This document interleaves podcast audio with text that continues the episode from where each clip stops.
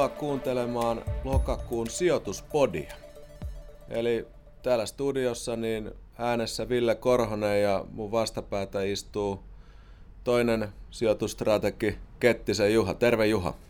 Terve, terve. Mukava olla täällä keskustelemassa. Kyllä. Ja kaavahan on aika vanha tuttu, eli käydään lävitse tota, maailman ja markkinoiden tapahtumia tämmöiseen aika epäformaaliin tyyliin ja se mikä tässä meillä nyt sitten keskustelun aiheena on, niin on tämä meidän uunituore sijoitusstrategia. Otsikko tähän kuuhun on Suunta säilyy. Miltä Juha suunta näyttää? Otsikko on tietysti valittu tarkasti harkiten ja varmasti peruste tähän suunta, suunnan säilymiseen on se, että meidän mielestä, meidän mielestä tämä markkinatilanne nyt näyttää vähän samanlaiselta kuin aikaisemminkin, eli eteenpäin ollaan menossa ja perustaltaan nuo taustatekijät tuolla markkinoilla niin näyttää edelleen hyviltä, jos puhutaan taloudesta tai yritysten tuloksista.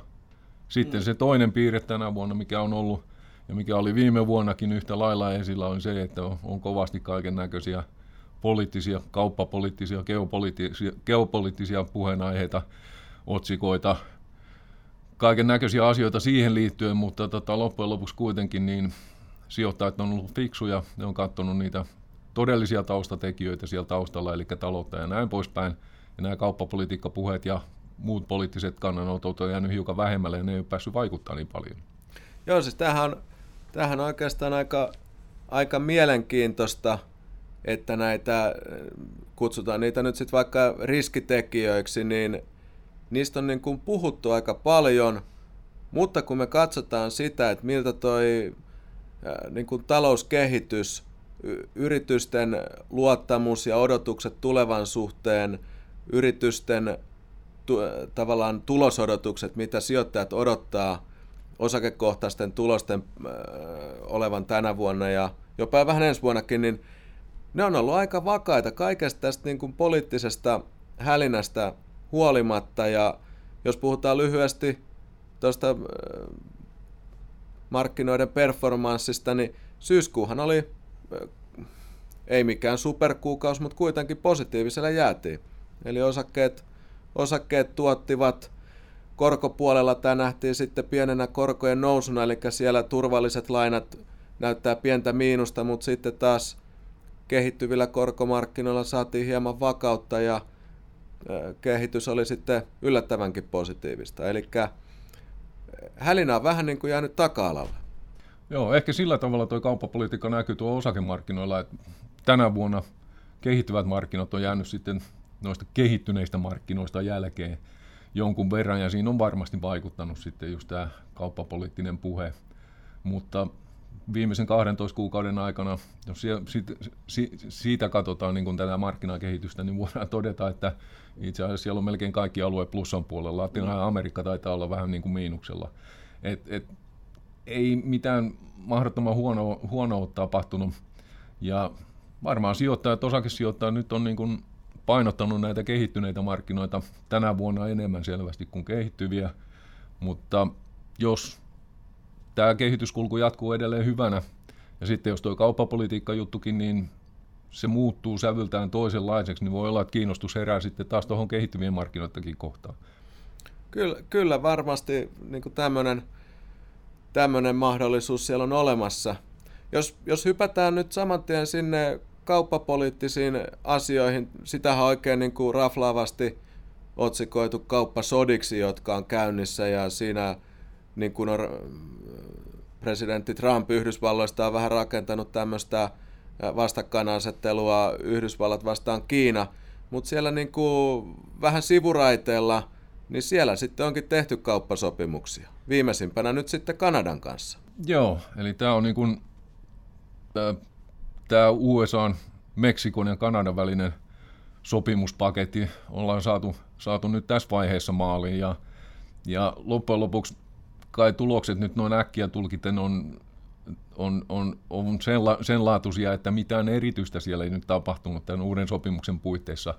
Jotkut jo ehti kirjoittamaan, että tämä olisi vähän niin kuin päivitetty versio tuosta na- aikaisemmasta naftasopimuksesta. Presidentti Trump on sitä mieltä, että tässähän on tehty taas jälleen kerran erinomaisen hyvä sopimus. Lopputulema on kuitenkin kai siinä, että, että pieniä muutoksia on tehty, mutta mitään järisyttävää ei kuitenkaan niin kuin näiden maiden kauppasuhteissa ole tapahtunut. Mutta se hyvä puoli tietysti siinä on se, että, että siitä voidaan nähdä se, että valmiutta sopimusten tekoon on. Ja tämä mm. koskee varmasti Eurooppaa, EU-aluetta yhtä lailla kuin sitten tota, joitakin muitakin alueita. Et, et, tavallaan mä pistäisin niin kuin erilleen tuon Kiinan ja USA väliset kauppasuhteet ja sitten vähän niin kuin nämä muut kauppasopimukset, koska, koska tota, väkisinkin tulee semmoinen ajatus mieleen, että tuossa Kiinan ja USA välisessä kiistelyssä on kysymys muustakin kuin vain pelkästään kaupasta ja Joo. yritysten toiminnasta Kiinassa. Siellä on, siihen on, sinne on ladattu aika paljon myöskin geopolitiikkaa mukaan. Ja siinä mielessä se on tota, sen kaltainen tilanne, että se ei ehkä niin helposti oikene kuin sitten tämä muiden alueiden kanssa tehtävät kauppasopimukset tai kauppakeskustelut. Asia, asia voi hyvinkin olla näin. Jos, jos vielä sitten palataan tuohon niin kuin Kanada-Meksiko-kauppasopimukseen, niin myönteinen asia varmasti on se, että, että Yhdysvaltain tuonti sieltä Kanadasta ja Meksikosta, niin se on määrältään, määrältään suurempaa kuin se on Kiinasta. Eli jos ajatellaan näin niin kuin rahoitusmarkkina-analyytikon näkökulmasta asioita tarkasteltuna, niin hyvä uutinen on se, että ei tässä niin kuin koko, koko maailman kauppa ole menossa soseeksi, eli juuri niin kuin sanot, niin tässä Kiinan kanssa käytävässä pienessä neuvotteluasetelmien rakentamisessa on sitten monta muutakin asiaa varmasti pelissä. On, ja sitten tämä liittyy myöskin siihen, että täytyy muistaa, että marraskuun alussa, 6. päivä marraskuuta USA on nämä niin kutsutut välivaalit, ja, ja ehkä Trump tarvitsee sitten jonkunnäköisiä voittoja sieltä sun täältä, näyttääkseen hyvältä niissä vaaleissa. Et, et sekin osaltaan tietysti selittää tätä sopimuksen syntyä, voisin kuvitella näin. Kyllä, kyllä. No mutta jos mennään noihin muihin teemoihin, jätetään nyt tämä kauppaneuvottelut, eli siellä, siellä siis pientä, pientä plusmerkkiä tässä syksyn aikana saatu siltä rintamalta. Puhutaan lyhyesti hieman kor- koroista ja rahapolitiikasta, niin rahapolitiikassahan uusin käänne nyt sitten syyskuussa saatiin jälleen Yhdysvalloista siellä ohjauskorkoa jälleen nostettiin hieman, rahapolitiikka kiristyy Yhdysvalloissa asteittain. Joksi Juha tämä rahapolitiikan kehitys Yhdysvalloissa on semmoinen, että se voi suhata hieman tätä markkinan kehitystä? Uh, enpä usko, että tässä nyt vielä semmoisella tasolla ollaan, että, että tota, osakemarkkinoiden pitäisi olla kovasti huolissaan tästä, tästä tota, keskuspankin toiminnasta. Näyttää siltä, että tuolla keskuspankissa siellä on aika, aika hyvin niin kuin toimittu tähän mennessä, eli ollaan pysytty rauhallisena, katsottu tilannetta, inflaation kehitystä ja näin poispäin, niin e, mihinkään hätiköityihin mm. juttuihin ei ole lähdetty, ja, ja tota, mä uskoisin, että tämä linja pätee edelleen, ja varmaan siellä korkotaso ollaan pikkuhiljaa edelleen nostamassa, mikäli talouskehitys – kehitys näyttää, että se on tarpeellista, ja, ja, mutta mitään semmoista yllätyks, yllätystä mä en odottaa sieltä, sieltä puolelta niin kuin osakemarkkinoiden suuntaan. Joo, se taitaa olla niin kuin aika, voisiko sitä kuvata niin kuin, että levollinen tilanne Yhdysvaltain keskuspankin mm. näkökulmasta se tilanne, eli inflaatiopaine ei ole mikään valtaisa, talouskehitys näyttää hyvältä, työllisyys Yhdysvalloissa on kehittyy edelleenkin myönteiseen suuntaan, eli ei tarvi painaa minkäännäköistä niin kuin hätiköityä jarrupoljinta mihinkään suuntaan. Ei, jos katsotaan niin kuin USA keskuspankinkin toimintaa noin niin kuin historian valossa, niin siellähän usein on, usein on käynyt niin, että keskuspankki on ryhtynyt tämmöisiin äh, aika äkkinäisiin toimenpiteisiin, eli korkotaso on nostettu aika lyhyessä ajassa aika paljon – ja tokihan sellainen aina vaikuttaa sitten osakemarkkinoihin, mutta jos nyt katsotaan tätä, tätä tota nostokierrosta, niin tämä on tapahtunut hyvin rauhalliseen tahtiin ja, ja tietysti lähtötaso kyllä kaiken lisäksi matala, niin mm. ei tässä nyt pitäisi sen puolesta mitään kauhean suurta huolta olla. Kyllä, eli se alkuvuoden, alkuvuonnahan markkinoilla oli jonkun verran niin kuin pelkoja, että kuinka, kuinka tässä tulee käymään, tullaanko näkemään reipastakin kiristämistä ja sitä kautta sitten kasvunäkymä hieman heikkenis, mutta tämä vuosi, kun tätä on kuljettu eteenpäin, niin on osoittanut, että mihinkään niin kuin nopeisiin liikkeisiin ei ole tarvetta. Ja tässä sitten keskusteluissa pikkuhiljaa on ruvettu tätä Euroopankin rahapolitiikan kehitystä paaluttamaan ja siinähän näitä katseita suunnataan tuonne vähän kauemmaksi. Eli siellä puhutaan sitten niin kuin vuoden kuluttua tapahtuvista asioista, eli keskuspankin osalta on viestitty aika selkeästi, että koronnousuja kohti ollaan menossa, mutta koronnostot olisi ajankohtaisia vasta ensi kesän jälkeen. Joo, kyllä. Euroopassa varmaan keskuspankille ei ole nyt minkäänmoista kiirettä tehdä mitään, ja tuskin tämä rahapolitiikka niin kuin Euroopassa mikä on ongelma, että ennemminkin täällä sit taitaa tulla ne tavallaan riskitekijät ja ne asiat, mitkä aiheuttaa isompia otsikoita, on, on tietysti sitten poliittisella puolella. Että Kyllä. Puhutaan Brexitistä tai sitten jos puhutaan Italiasta. Ja näin Italia. Italia. Mitäs Italia. meillä olisi Italiasta tuumattavaa tässä kohdassa? niin, Italiassa on vaikea, vaikea niin kuin hahmottaa, että mihin siellä nyt ollaan menossa, koska uusi budjettihan sieltä, sieltä just tuli ja se budjetti ei vastannut kaikelta osin keskuspankin ja EUn muiden maiden niin kuin odotuksia. No ei. Eli Italia pyrkii siellä, siellä tota, käyttämään rahaa enemmän kuin mitä olisi ehkä toivottavaa siellä valtion budjetin puolella. En tiedä, tämä on tietysti, tietysti liittyy tähän poliittiseen tilanteeseen ja näihin uusiin nouseisiin puolueisiin ja heidän tekemiin lupauksiinsa tuossa tuossa tota, vaalitaistelun aikana ja näin poispäin. Eli, eli he nyt toteuttaa niitä lupauksia sitten, mm. mitä on annettu, mutta, mutta tota, sekavuuttahan se aiheuttaa.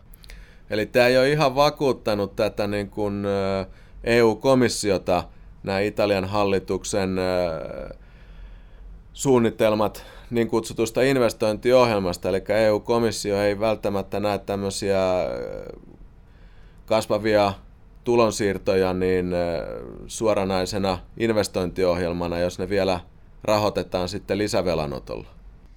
Joo, Italian ongelma on se, että siellä pitäisi talouskasvu saada vähän kovempaa, kovempaa vauhtia, jotta tota, tavallaan tämä velkasuhde, velkasuhde sitten tota, pysyisi ainakin no, ehkä tällä tasolla, missä nyt liikutaan ja näin, mutta tota, tämä on, tää on niin liittyy näihin viime kuukausien ja sanotaan muutaman viime vuodenkin poliittisiin teemoihin, että näitä uusia poliittisia peli, pelaajia on tullut eri maissa näkyviä, sitten heidän politiikkansa ei ehkä aina kaikelta osin, ainakaan päällisin puolin ikään kuin istu tuohon EUn periaatteisiin, mutta mm.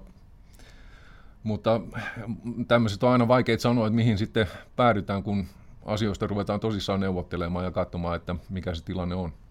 Joo, Italia varmaan sitten yksi tämmöinen juttu, mitä tässä, tässä seurataan, eli kyllähän markkinoiden suunnalta pientä niin kuin painetta näihin Italian hallituksen toimiin on, on tulossa, eli Italian valtiolainakorothan on tässä oikeastaan heti vaalien jälkeen niin nousseet verrattuna Saksaan – voisi sanoa, ei, ei nyt hurjia määriä, mutta kyllä sillä, että se alkaa jo pikkuhiljaa tuntua, eli tällä hetkellä se korkoero, korkeampi korko, mitä Italia joutuu maksamaan kuin Saksa, niin ollaan tuolla 2,5 prosentin paikkeilla.